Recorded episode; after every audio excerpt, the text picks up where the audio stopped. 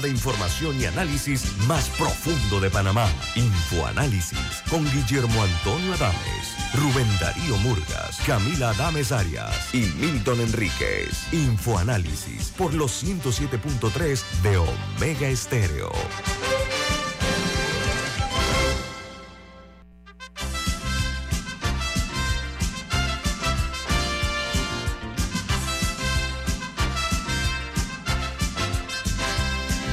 Buen día, bienvenidos. Esto es Info Análisis, un programa para la gente inteligente. Hoy es 6 de diciembre del año 2022 y desde la capital de la República de Panamá le saluda el equipo de Infoanálisis. Milton Cohen Enríquez. Camila Dames. Y Guillermo Antonio Dames, un abrazo en la distancia para todos los que nos escuchan en el territorio nacional y también los que nos sintonizan a través de el streaming a nivel mundial. Fuerte abrazo y saludo. Este programa es presentado por por Café Lavazza. Pide tu Lavazza en restaurantes, cafeterías, centros de entretenimiento y deportivos. Café Lavazza. Un café para gente inteligente y con buen gusto presenta Infoanálisis. Bueno amigos, recuerden que este programa se ve en vivo, en directo, por Facebook Live. Lo pueden ver en video, todo lo que ocurre en el programa, incluso en los cambios comerciales. Pueden ver también cómo se maneja el programa. Además, en la app de Omega Stereo, disponible tanto en Play Store como en App Store, una app gratuita. También hay otra app gratuita que es TuneIn Radio, TuneIn Radio. Ahí pueden escucharnos en sus teléfonos móviles o celulares en, la, en el canal 856, canal 856 en sus televisores, a los que son suscriptores de Tigo. Y el programa queda grabado en video en YouTube. Ahí pueden ver todos los programas anteriores. Si se perdió alguno, búsquelo, están en YouTube a su entera y única disposición. Comenzamos con las notas internacionales. Y antes de eso, muy importante, porque hoy es un día especial. Venga. Hoy cumple seis años la mayor de mis nietas, Emma ah, Sarita, que es escucha de este programa. Así que inteligente, una niña, una niña inteligente, Oye, una niña inteligente. Es una niña inteligente, Emma Sarita. Así que quiero mandarle un saludo de felicitación y más tarde en el día nos vamos a ver. Bueno, entonces me sumo a las felicitaciones del abuelo. Sí, felicidades. Que cumpla más. Sarita se llama, ¿no? Emma Sarita. Emma Sarita, saludos, Emma, gracias por escucharnos. Amigos, el New York Times titula hoy, Ucrania apunta a bases profundas en Rusia, mostrando un alcance ampliado al ejecutar un ataque descarado apuntando a dos bases militares que están a cientos de millas dentro de Rusia, usando drones de tripulación no, tripulados, eh, llevando la lucha a las bases en el corazón de Rusia, elevando así sus apuestas en la guerra. Yo quiero hacer un alto. Esto es un precedente que se acaba de sentar, donde Ucrania ha tomado una decisión que lo sube a otras ligas, para que veamos esto en el contexto. Al atacar ahora a Rusia, vi los videos, los aviones rusos en aeropuertos, etcétera, y ahora los, los ucranianos son los que están a la ofensiva, robándole esa iniciativa a Rusia. El Washington Post titula desciende el apoyo a la ayuda indefinida de Estados Unidos a Ucrania, que según eh, una encuesta el 47% de los estadounidenses piensa que Washington debería instar a Ucrania a lograr un rápido acuerdo de paz, mientras hay un número de explosiones que han golpeado dos bases militares en Rusia y por su parte Moscú disparó eh, una nueva andanada de misiles contra Ucrania. Se puede recrudecer esto, aunque parezca mentira, ¿no? El Wall Street Journal titula PepsiCo, o sea, la que es la empresa de la PepsiCola, como se la que conoce aquí en Panamá. La PepsiCo eliminará cientos de empleos en América del Norte.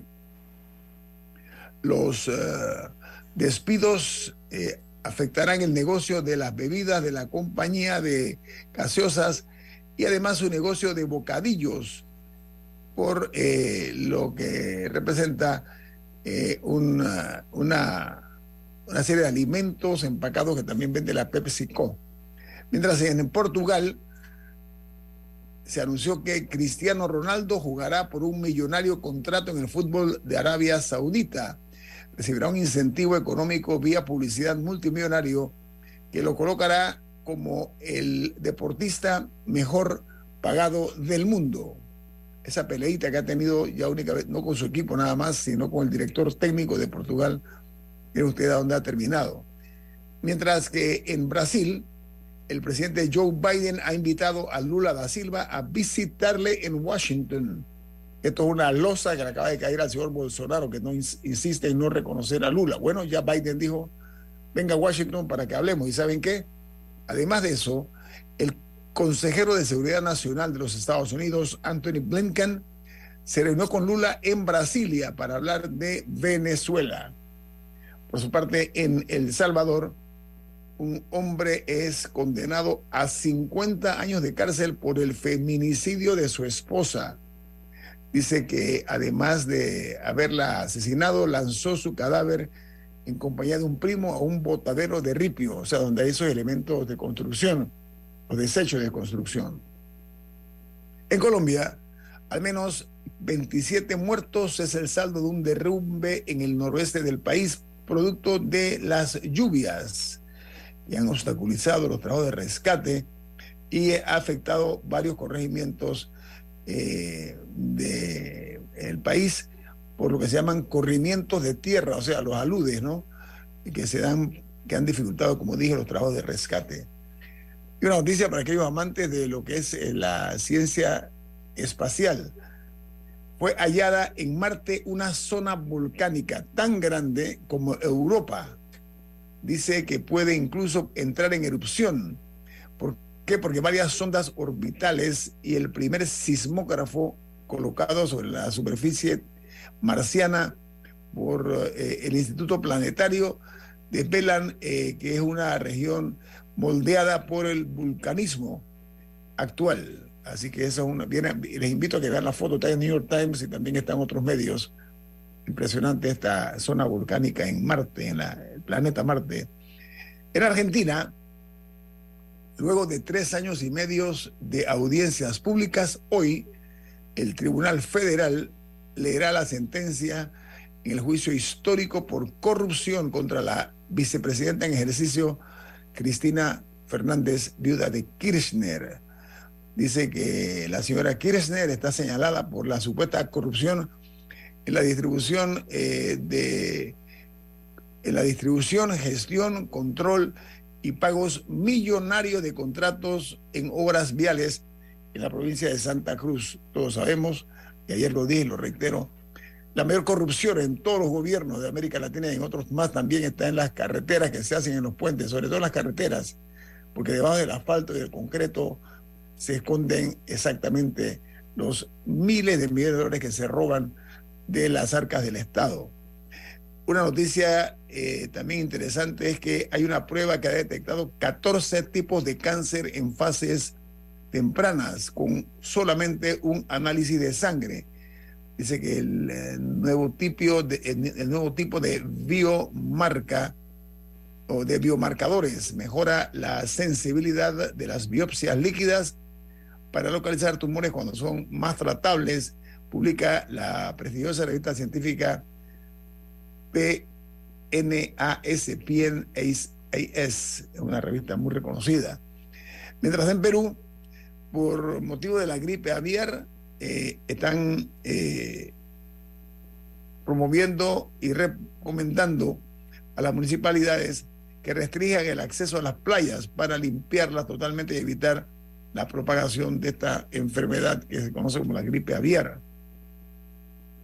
En eh, los Estados Unidos, la Reserva Federal separará las cosas y va a sopesar la posibilidad de tener tasas más altas el próximo año ante el rápido eh, crecimiento de los salarios en los Estados Unidos. Eh, su tasa de referencia se vería por encima de los, del 5% para el año 2023 con el propósito de combatir la inflación en la nación norteña. Mientras que en ah, los titulares de Chile, la principal noticia es que 279 condenas y más de 3.700 denuncias en tres años Es el saldo que deja la ley de acoso sexual callejero, ¿de acuerdo? A cifras de la Fiscalía. En Costa Rica, la noticia es la llegada del presidente Nayib Bukele a una que se encuentra vacacionando en un área que se llama San Carlos, una visita muy reservada del presidente salvadoreño. Dice que la Cámara Turística reconoció el inusual despliegue de policías en el área que se conoce como La Fortuna en Costa Rica ante la llegada del presidente Nayib Bukele. Tiene que cuidarlo bien, ¿ah? porque este hombre se ha metido en una lucha frontal contra la Mara Salvatrucha, que es la banda criminal más peligrosa que hay en, en la región. Mientras en Puerto Rico, la policía comprueba la autenticidad de los mensajes que amenazaban con balaceras en dos escuelas en San Juan. Estas escuelas, a propósito, fueron desalojadas. Mientras en Guatemala, el Ministerio Público busca adquirir una serie de dispositivos para extraer eh, información de los celulares, como mensajes eliminados, contraseñas, eh, correos eh, electrónicos, los historiales de llamadas y las ubicaciones por GPS en los celulares de la tecnología conocida como Android y también la que se conoce como iOS. Mientras que en Cuba, esta es una nación reconocida como una potencia mundial en el boxeo. Bueno, acaba de autorizar el gobierno ayer que las mujeres pueden boxear las décadas de prohibición del boxeo femenino. Dice la nota que piensa con este paso que toma Cuba eh, llevar a su primera selección de boxeo femenino a eh, los Juegos Centroamericanos que se van a celebrar en San Salvador en el año 2023.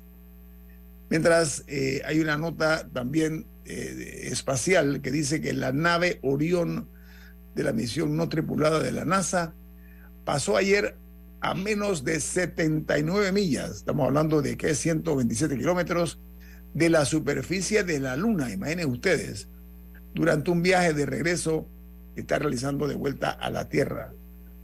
Demasiado cerca de la Luna pasó esta, nave.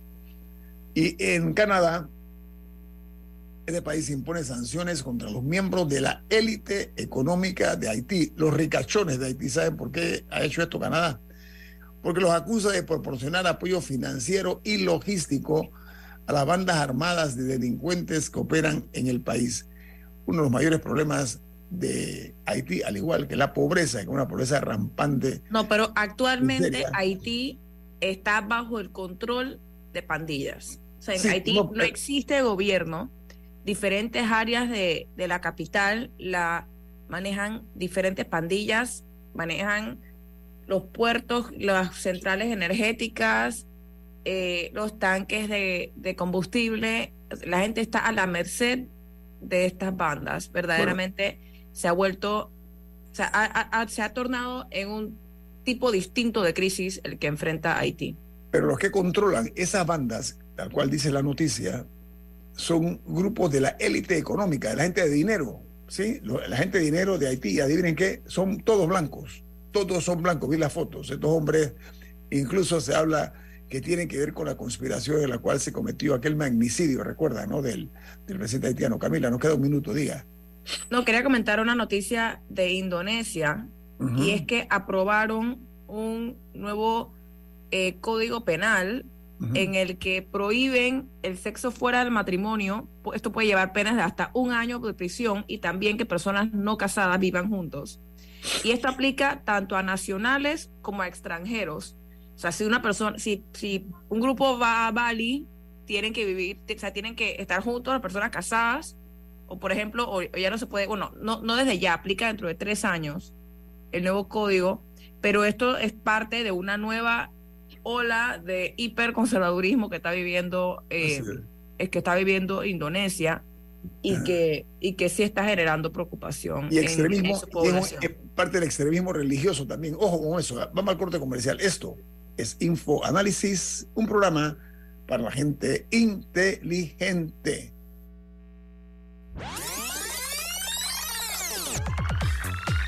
Omega Stereo tiene una nueva app. Descárgala en Play Store y App Store totalmente gratis. Escucha Omega Stereo las 24 horas donde estés con nuestra nueva app.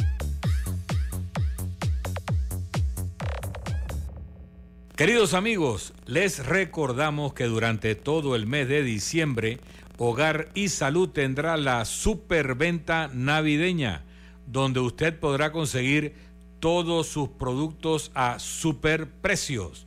Si usted necesita una cama, una silla de ruedas, un sillón reclinable, un cojín ortopédico, un andador o cualquiera de los productos de hogar y salud, aproveche ahora en diciembre la oportunidad de conseguirlo con un super descuento en cualquiera de las sucursales de Hogar y Salud.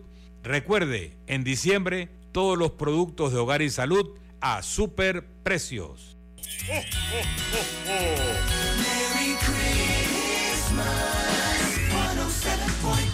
Omega Stereo. Aléjate de... Para acercarte a...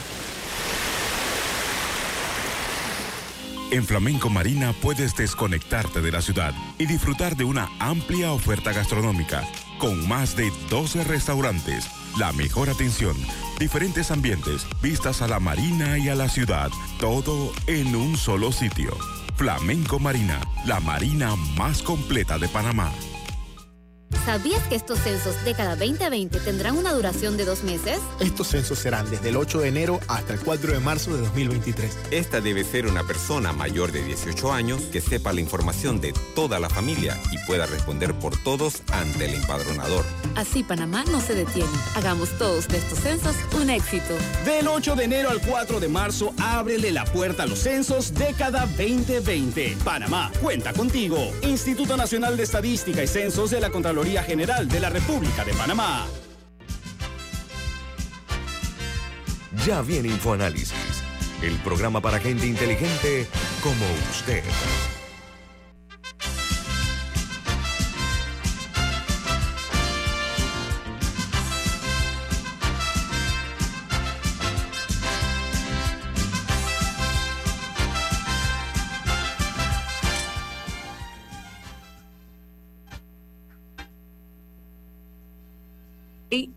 Estamos de regreso en Infoanálisis y don Milton tenía un mensaje importante.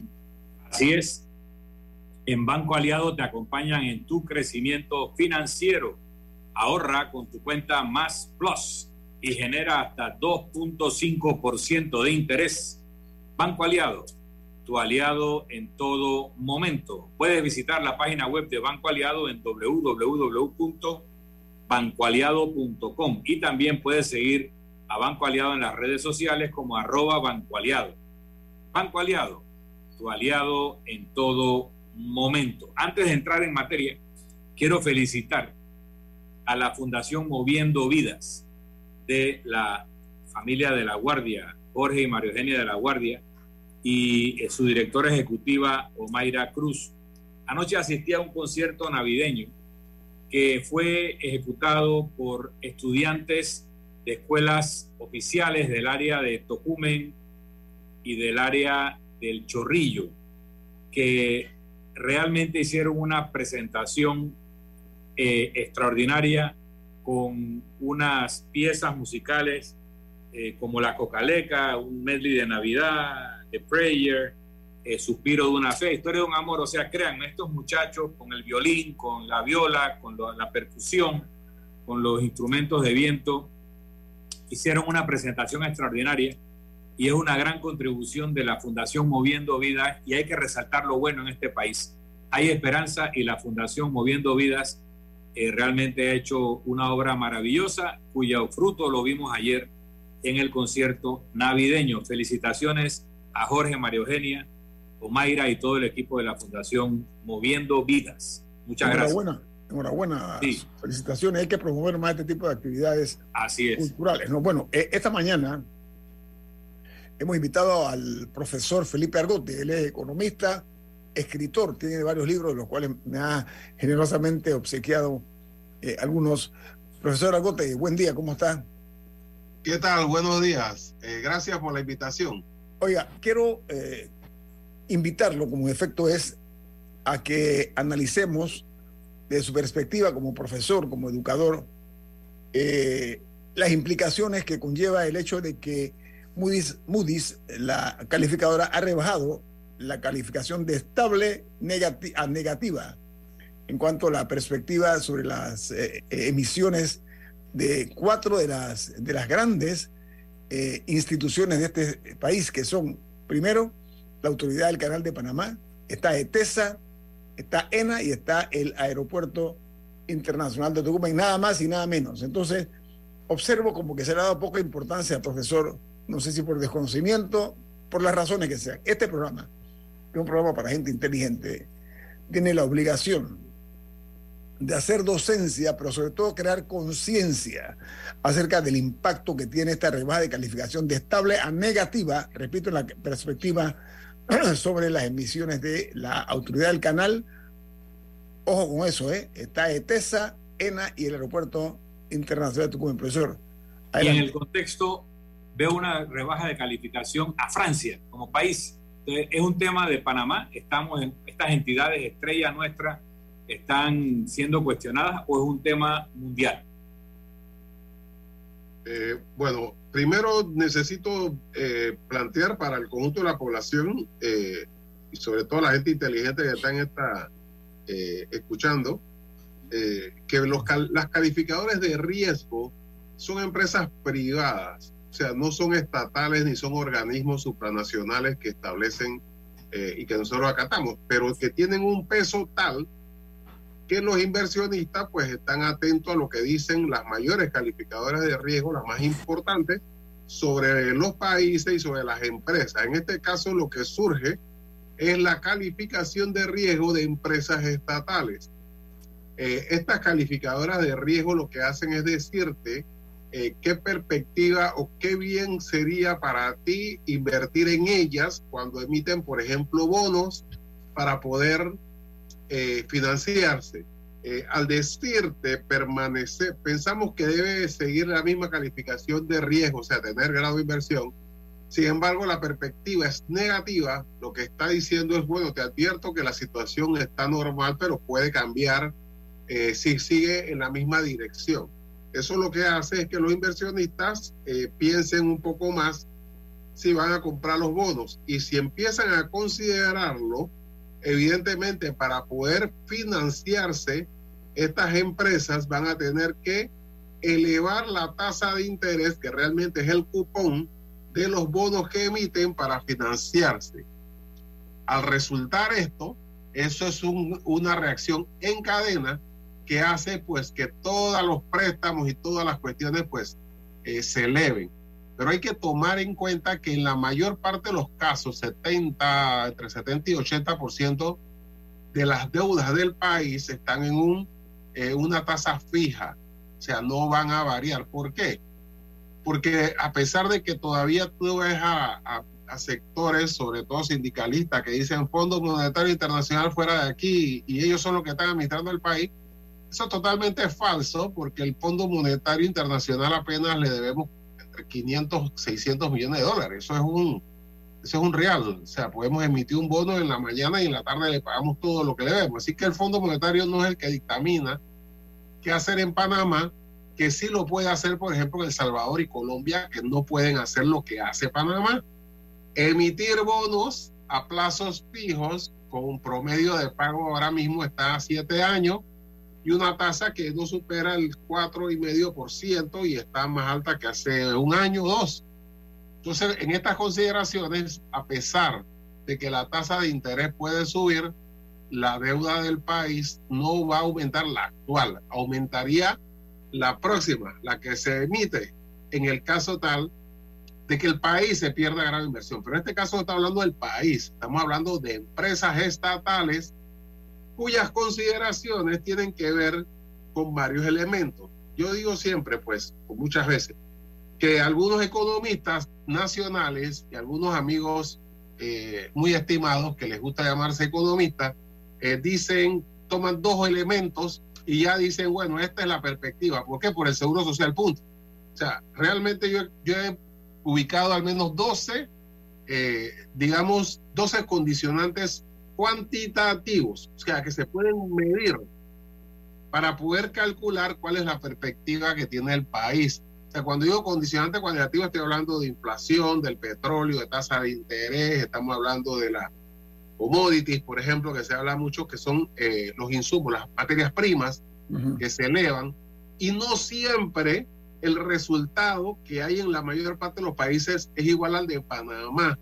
Por ejemplo, en el caso de la... no, quiero pasar inadvertido, usted mencionó algo importante, y es que se está mencionando y mucho eh, que la falta de reformas a la Caja de Seguro Social representan una seria amenaza para la calificación por parte de tres de las más grandes agencias de rating y que esto ha hecho, eh, ha sido parte pues, de una referencia por la falta del avance para resolver la crisis de la, casa, la Caja de Seguro Social en el subsistema de beneficio definido del programa de invalidez, vejez, y muerte. Explíquenos esa parte, eh, porque estaba pasándolo así como tangencialmente. Por supuesto, eh, sí, por supuesto, esa es una de las condicionantes, pero como digo, hay muchas, hay varias y, las condiciones y las eh, calificadores de riesgo sí saben de tomar en cuenta las cifras y las toman todas. Por eso digo que ellos la mayor parte de las veces no se equivocan cuando dicen las perspectivas y porque es un análisis frío, ¿no? Ellos lo que no toman son las partes cualitativas. Por ejemplo, cuando tú dices, si elevan la edad de jubilación va a una explosión social. Ellos no pueden calcular eso. Eso lo sabemos nosotros, que estamos en el, en el país y ellos no pueden atreverse a tanto. Pero ¿qué pasa con el Seguro Social? Mira, hay muchos que tiran una cifra extraordinaria porque, y no es que las cifras son falsas, simplemente si tú dices, oye, tenemos un hueco de 70 mil millones de dólares de aquí al siglo XIX, al siglo 45, o sea, por supuesto que va a ser alto, realmente eh, yo generalmente tomo en cuenta eh, proyecciones a cinco años, porque yo digo que después de cinco años pues, pueden ocurrir muchas cosas que cambien la situación. En cinco años, el hueco que hay en el fondo de pensiones del sistema, del viejo sistema solidario, es de 9.500 millones de dólares. 9.500 millones de dólares en cinco años, eso es entre 1.200, 1.300, 1.500, no más de 1.500, eh, eh bueno, mil y pico, 1.500 millones de dólares al año, digamos, en promedio a valor presente. Realmente no es poco, no es poco, pero tampoco es una cantidad tan enorme que no hay ninguna posibilidad de manejarla. O sea, a veces se exagera por un lado por el otro. El problema con esto es que, pues, al, realmente a los sectores se le acabaron las ideas. O sea, mientras el sector sindical todavía cree que el Fondo Monetario es el que maneja el país, el sector, mis muy buenos amigos de los eh, gremios empresariales quieren regresar a un sistema, eh, digamos, de cuentas individuales puro, eh, eliminando inclusive el sistema mixto. Entonces, si realmente es, pero lo más importante es esto, ¿no? Si tú tienes una empresa y hay una crisis, tú no le dices a los empleados, reúnanse allá ustedes, el cliente y el empleado, y me dicen qué resolución tienen. O sea, no, tú tienes que ir allá con una propuesta, por lo menos, y el Estado, a través del gobierno, sin tener propuesta, por supuesto que, que pone en peligro la situación ya no del seguro, sino del país. Y eso lo saben las calificadoras. Pero como eso lo saben las calificadoras, yo quiero pedirle que nosotros, a través de usted, tomemos conciencia también como país de lo que esto implica, profesor. Así que viene más aquí en Info Análisis. Este es un programa para la gente inteligente. Omega Stereo tiene una nueva app. Descárgala en Play Store y App Store totalmente gratis. Escucha Omega Stereo las 24 horas donde estés con nuestra aplicación totalmente nueva. Grupo Clásico, 30 años brindando las últimas tendencias de la moda. Con Hugo Boss, Clásico Womo, Suit Supply y Clásico Off, el grupo de tiendas de ropa masculina más elegante del país. Hugo Boss, marca número uno en el mundo de la moda masculina. Clásico Womo, una selección de la moda europea más exclusiva en un solo lugar. Suit Supply, la tienda que está rompiendo el estereotipo de la ropa masculina. Clásico Off, los mejores precios en tus marcas favoritas. Visítanos en los mejores centros comerciales del país. Grupo Clásico, 30 años liderando la moda masculina en Panamá. La gente inteligente escucha InfoAnálisis. Los anunciantes inteligentes se anuncian en InfoAnálisis. usted es inteligente. Llame al 269-2488 y todos lo sabrán. Infoanálisis, de lunes a viernes de 7 y 30, 8 y 30 de la mañana, en donde se anuncian los que saben.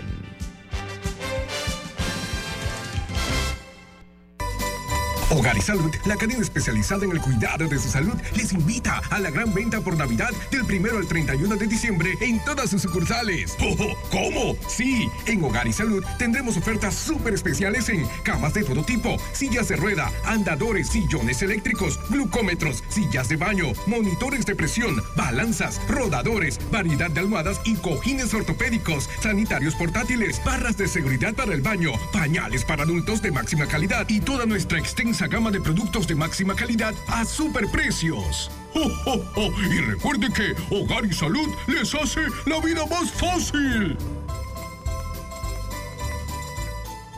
Martina tiene 8 años, mamá tiene 58, la casa es propia, pagamos 8 dólares de agua. Pablo, ¿qué haces? No estás publicando eso en internet, ¿cierto? Claro que no, mamá. Estoy practicando para ser un informante adecuado para los censos de cada 2020. Mientras tú trabajas, yo me pondré a contestar todas las preguntas cuando venga el empadronador. Porque soy mayor de edad. Mamá, estoy pilando. ¡Wow! Pero ese día estaré en casa y yo puedo contestar todo. Mamá, es que esta vez los censos durarán dos meses. Y no creo que te quedes los dos meses aquí en casa. Ay, hijo. Gracias por ser el informante adecuado. Pero porfa, mi edad solo se la compartes a ellos. Del 8 de enero al 4 de marzo, ábrele la puerta a los censos década 2020. Panamá, cuenta contigo. Instituto Nacional de Estadística y Censos de la Contraloría General de la República de Panamá.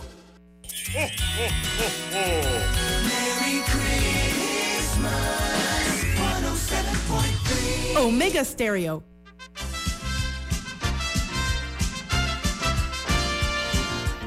El profesor en economía, eh, Felipe Argote, eh, nos acompaña esta mañana. Estamos analizando con él, hombre que tiene toda la autoridad eh, para guiar nuestras ideas en el camino de la perspectiva profesional, de los cambios que han tenido algunas en la calificación, algunas las que se conocen como calificadoras de riesgo ante la rebaja de la calificación de lo que se conoce también como riesgo soberano. Pero, profesor, a ver, no únicamente Moody's ha rebajado la calificación eh, de tabla negativa en la perspectiva sobre las emisiones, como dije, nada menos que de la Autoridad del Canal de Panamá, de ETESA, de ENA y del Aeropuerto Internacional de Tucumán, que no es poca cosa, profesor, ¿ok?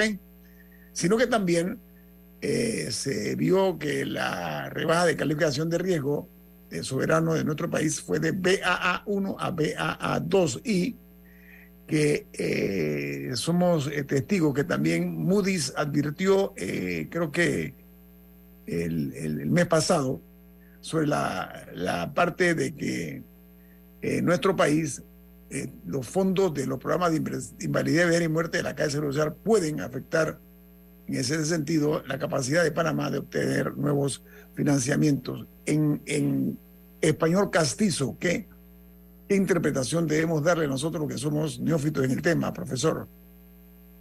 Ok, el, eh, o sea, lo que plantea la es realmente la posibilidad que tienen estas empresas y el país primero en general de poder cubrir sus, las deudas que tienen con los eh, tenedores de los fundamentalmente bonos, porque lo que estamos hablando fundamentalmente es de bonos no de eh, préstamos bancarios ni nada que ver con eso, porque eso sí, pues está al alza eh, mucho más, pero como digo, Panamá, a diferencia de la mayor parte de los, em, de los países del área, no depende de préstamos con el Fondo Monetario del Banco Mundial, sino que emite bonos y el mercado los compra, porque El Salvador, Costa Rica, Colombia no hace eso, porque si sacan bonos no se lo compra nadie. O tendría que tener una cupón, una tasa interna alta, que no sería pues eh, posible, eh, no sería rentable. Entonces se van al Fondo Monetario en donde ellos le hacen una receta de cómo deben caminar y qué ropa ponerse. Si ellos dicen, esta perspectiva es día a pesar de que tiene todas las consideraciones, yo pongo un ejemplo muy práctico. Mira, tú puedes decir, eh, yo tengo una cantidad de deudas, pero en la noche trabajo de profesor en donde tengo un buen salario, pero esa no la tengo comprometida con ningún banco Así que no te preocupes que eso no, no está. Eh, y a pesar de que estés hasta el cuello en deuda, tú vas y pides un préstamo y te dan plata. Dice, pero ¿por qué si ya no tienes más? Ah, no es que tú tienes un sueldo en la noche. Ah, pero yo no lo tengo comprometido. Ese es el canal. No, tú no lo tienes comprometido, es cierto. Pero en el momento que no me pagues, yo sé que te voy a exigir que agarres ese sueldo de la noche y tú me lo vas a tener que dar. Entonces, por eso, aunque el canal no respalde ninguno de estos bonos, al final eh, las calificadoras y el mercado sabe que ante la incapacidad en un momento de poder cubrir los bonos, pues vas a tener que sacar la ganancia del canal para pagármela. Por eso te estoy dando plata. Pero tengo que, plantear muy claramente que el, el, mes, por ejemplo, ahora en octubre, que en noviembre sacó eh, unos bonos que los vendía a una tasa más alta que los anteriores, pero normal, y e hizo una recompra de bonos eh, por adelantado para hacer lo que dice, eh, digamos, poner un poco más flat la capacidad, la posibilidad de pagar. Pues recuerda que los, los bonos se pagan al final, esa es la gran diferencia. Tú solamente pagas cupón y el día 2025, 2024, entonces pagas el capital del bono. Pero si tú emites un año antes eso, pagas el capital y el bono ese que sacas nuevo, lo pones al 2030, tú ya no tienes que pagar nada, solamente tienes que pagar los cupones. Entonces, el país todavía ha tenido la capacidad de emitir bonos que se lo compraron, se prefondió para pagar lo que tiene que pagar y además compró parte de los bonos que tenía que pagar el 2024, si mal no recuerdo. Profesor, en la Caja de Seguro Social y la crisis que vive desde el último gobierno que yo recuerdo que se atrevió a tocar o enfrentar la crisis de la Seguro Social fue el gobierno de Martín Torrijos, lo recuerdo perfectamente, todos lo recordamos, y lo que eso conllevó en las calles, etcétera. Pero en esta circunstancia, profesor, el propio Moody's advirtió a Panamá eh, acerca de la falta de fondo en el programa de invalidez, vejez y muerte, cómo esto puede afectar a nuestro país, no únicamente socialmente, como usted dice, sino también desde el punto de vista eh, económico. Me gustaría que me amplíe un poquito más acerca de eso, profesor, porque ya esto es un tema que rebasa lo que es el patio, como se dice aquí, la casa, ¿no? Y ya estamos viendo lo que está impactando también en otras áreas. las calificadoras de riesgo saben demasiado, o sea, ya saben mucho y tienen las cifras. Eh, ¿por qué no, no hace un escándalo mayor por lo del seguro social? Se lo voy a decir muy simple. Lo que pasa es que el problema del seguro y del, del IBM, la parte solidaria, realmente no es un problema que tiene que ver con lo que llamamos economía esquema Ponzi o una pirámide. Eso realmente es una historia, un mito que se han inventado. ¿Por qué? Porque el sistema... ¿Quiénes lo han inventado, profesor?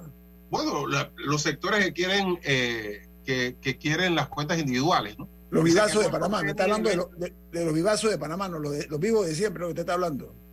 A, lo que, por cierto, importante, las pensiones son mucho más bajas con el sistema actual, o sea, con el nuevo, que con el sistema viejo.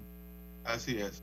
Pero o sea, con el mismo salario, una persona va a salir con una pensión más baja con el sistema nuevo que con el sistema anterior sustancialmente baja. La OIT va a ser del 15% de tu salario según Imagínate. el informe de la OIT. Pero lo que digo que lo que hay no es una crisis eh, de porque los viejos duran mucho, ese es otro problema. El problema es que el sistema solidario se cerró, desde el 2008 no entra nadie, entonces por supuesto, si no entra nadie no, no puede sostenerse. Pero cuando se hizo el sistema mixto, ahí sí estuvo el Fondo Monetario y no fue que Torrijos se atrevió solamente que tenía que hacerlo, porque si no lo hace, no iba a tener financiamiento para la presión del canal, no iba a tener gran inversión, así que se vio obligado a hacerlo y se hizo y había que hacerlo.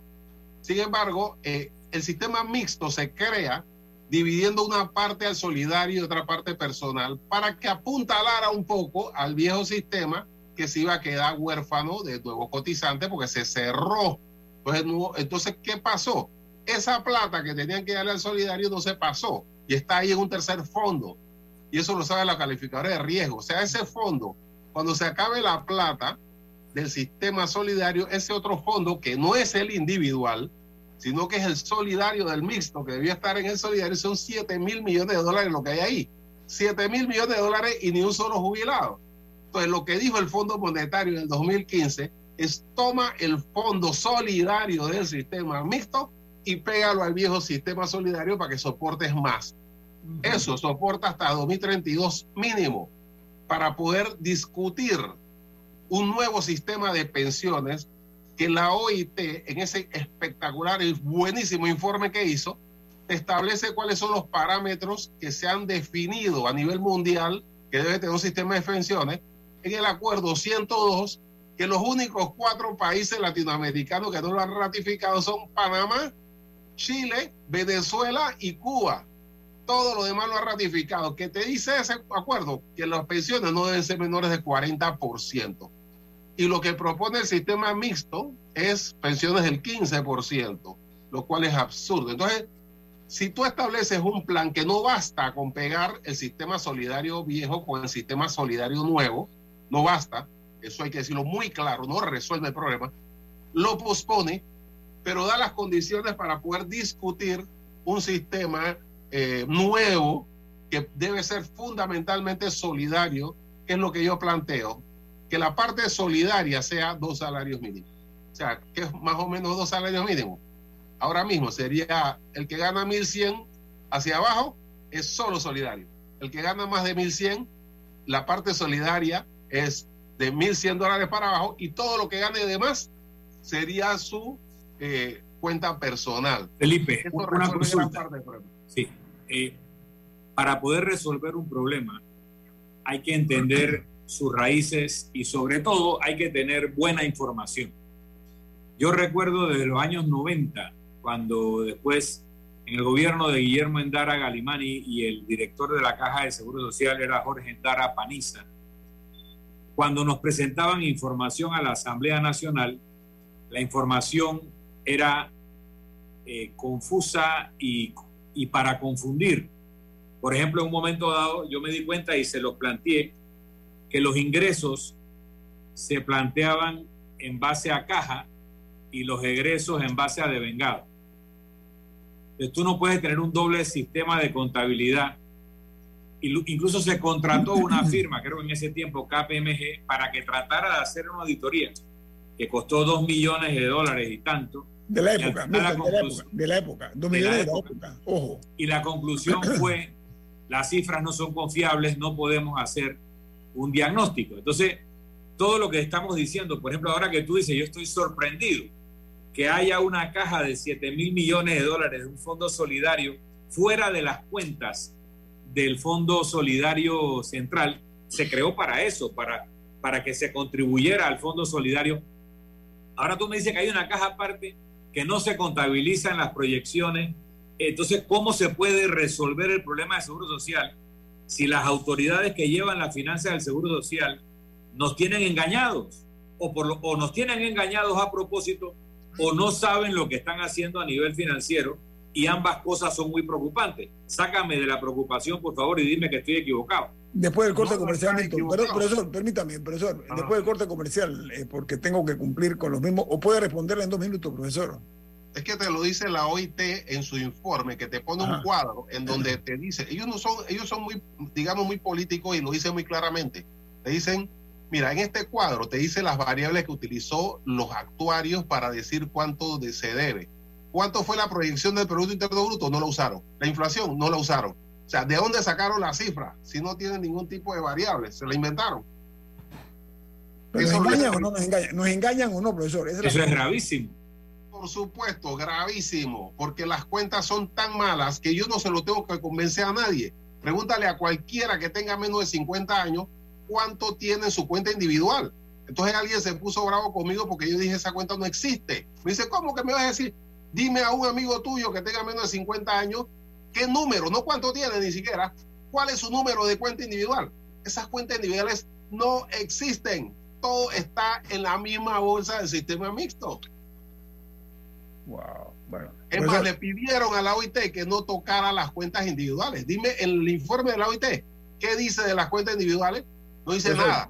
Permiso, vamos al corte porque me gustaría que usted tenga a bien expandir un poquito más eh, este delicioso tema, que es como una, macrao, una macabra ironía, ¿no? Lo que estamos escuchando en cuanto a esa realidad de la calle de Seguro Social. Viene más aquí en Info Análisis, un programa para la gente inteligente.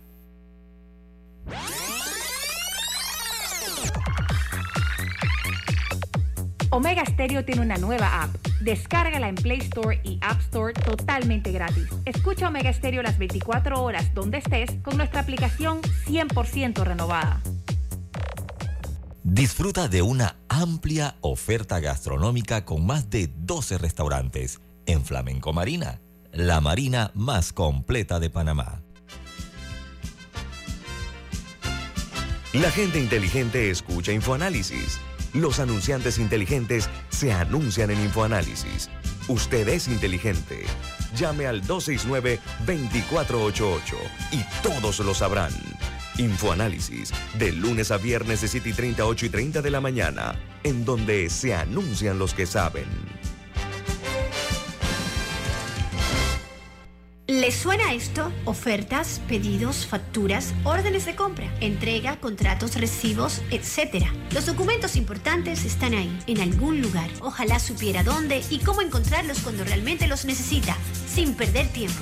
Ha llegado la hora de la gestión documental electrónica. Los documentos se escanean y guardan digitalmente de forma automática y centralizada. Llámenos al 209-4997 para un demo sin compromiso. Solutexa, expertos en digitalización y gestión documental. Hogar y Salud, la cadena especializada en el cuidado de su salud, les invita a la gran venta por Navidad del primero al 31 de diciembre en todas sus sucursales. ¡Oh, ¿Cómo? Sí, en Hogar y Salud tendremos ofertas súper especiales en camas de todo tipo, sillas de rueda, andadores, sillones eléctricos, glucómetros, sillas de baño, monitores de presión, balanzas, rodadores, variedad de almohadas y cojines ortopédicos, sanitarios portátiles, barras de seguridad para el baño, pañales para adultos de máxima calidad y toda nuestra extensa gama de productos de máxima calidad a superprecios. ¡Oh, oh, oh! Y recuerde que Hogar y Salud les hace la vida más fácil.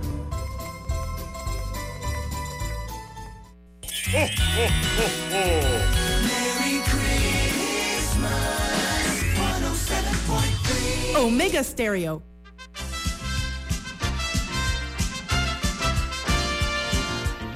Profesor Felipe Argote, gracias por su tiempo. Mire, profesor, estamos usted, eh, con usted aquí analizando y estamos analizando el tema ya tan traído eh, diariamente eh, a las mesas de redacción, que es el tema de la Caja de Seguro Social y el la crisis que tiene el IBM. Pero estábamos acerca de, de, crisis compartidas, porque no únicamente la Caja de Seguro Social, hay otras instituciones también que tienen que ver con esta situación, profesor. Sí, eh, por supuesto, todo tiene que...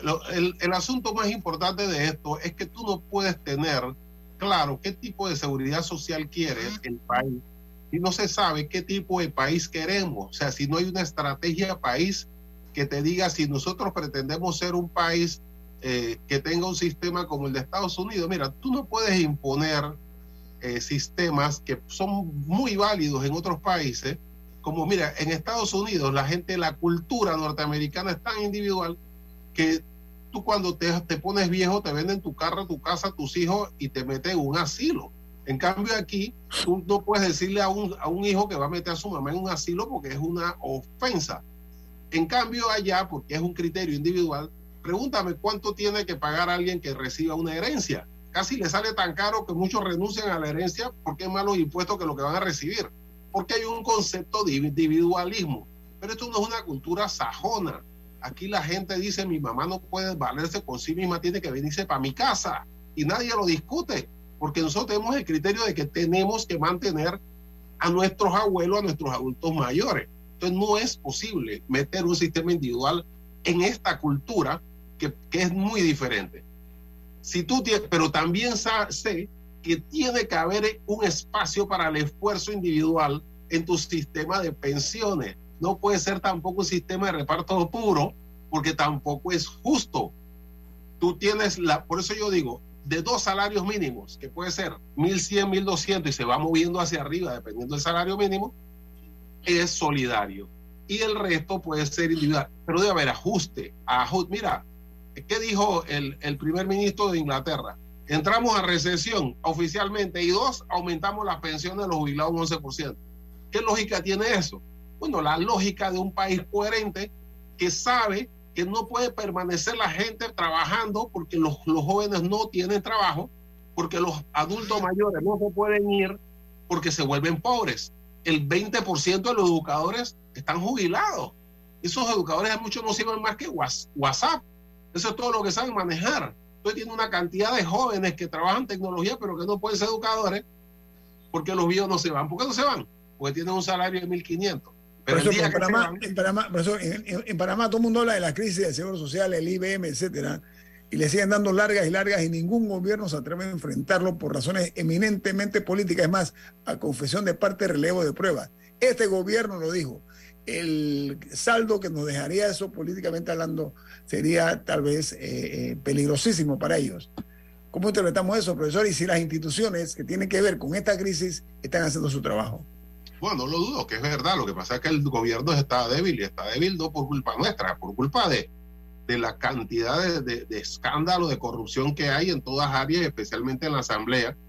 Y lo que te digo del Seguro Social, mira, eh, hay cualquier cantidad de años que no tienen el refrendo del, del Contralor, se han negado a refrendar los estados financieros. ¿Eso qué implica, profesor? ¿Qué implica, ¿Qué implica eso?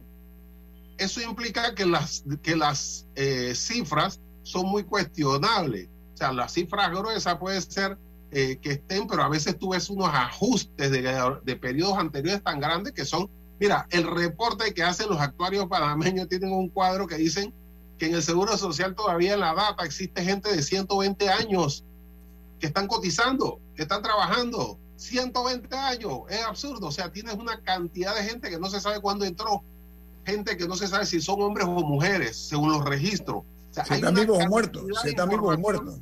¿Ah? Que si, están, vivos o muertos. Eh. Entonces, hay gente que está en el sistema solidario y entró a trabajar hace 2, 3, 4, 5 o 10, 10 años, lo cual no puede ser porque en el 2008 nadie entra al sistema solidario según la ley 51. Eh, Entonces, evidentemente, hacen registro. Tú quieres estar en solidario, porque mira, te va a tocar muy poco. Te meto, si eso es a mano. O sea, el mismo director dijo que parte de la cuestión se hace con, eh, con tarjeta. Bueno, eso lo dijo Bustamante. Pregúntale mañana si es verdad. Que se hacen a mano, en registro de tarjetas. Eh, realmente. En el siglo XXI, en el siglo XXI, profesor.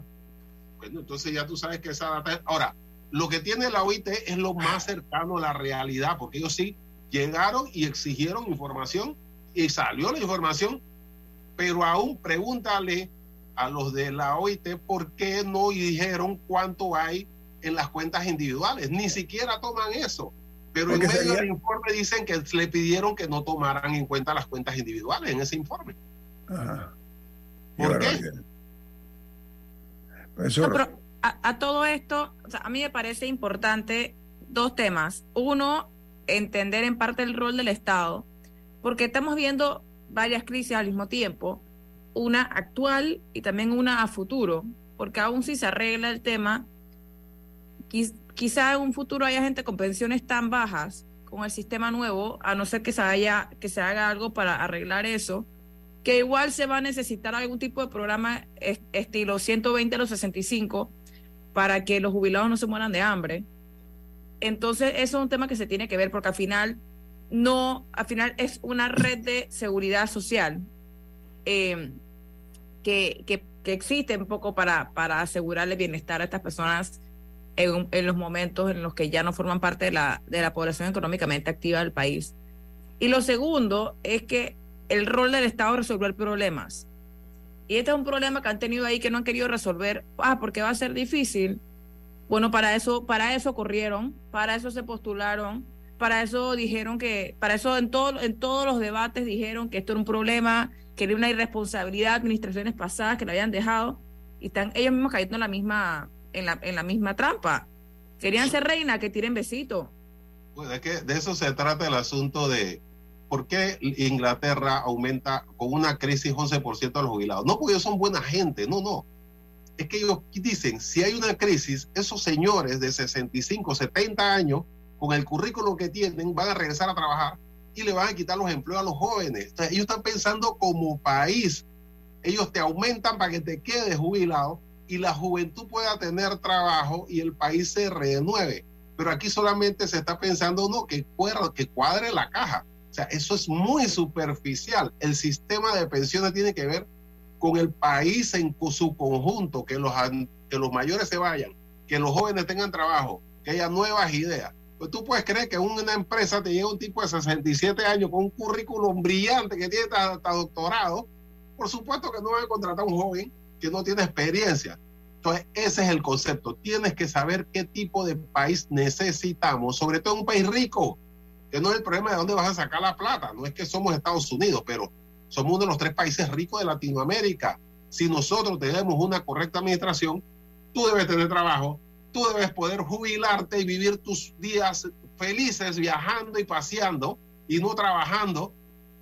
Y los jóvenes deben tener empleo o ser emprendedores, lo que mejor les parezca, pero debe haber espacio para los jóvenes.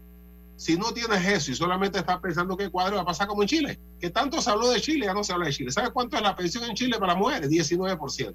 ¿Y sabes qué hace el Estado? Le da 10% de los impuestos de los chilenos para que tenga 29 y todavía es la mitad de lo que deben tener una pensión coherente. E, eso es lo que queremos para Panamá, que estemos en 15 para que hagamos 120 a los 65 de gente que ha trabajado 30 y 40 años para que ganen el 25% de su, de su ingreso. Eso no sirve. Una, inequidad, una inequidad eh, eh, casi que eh, morbosamente oscura, ¿no? Profesor Felipe Argote, siempre es un placer tenerlo aquí en Infoanálisis. Gracias por sus valiosos aportes. Como gracias a ti y a ustedes por estar, para, por invitarme. Ha sido un placer estar aquí nuevamente. Gracias a su casa. Milton, ¿qué te pide Infoanálisis? Nos vamos, pero lo hacemos disfrutando una deliciosa taza del café Lavazza. Pide tu Lavazza en restaurantes, cafeterías, centros de entretenimiento y deportivos. Café Lavazza, un café para gente inteligente y con buen gusto. Despide Infoanálisis. Ha finalizado el Infoanálisis de hoy. Continúe con la mejor franja informativa matutina aquí en Omega Estéreo 107.3, Cadena Nacional.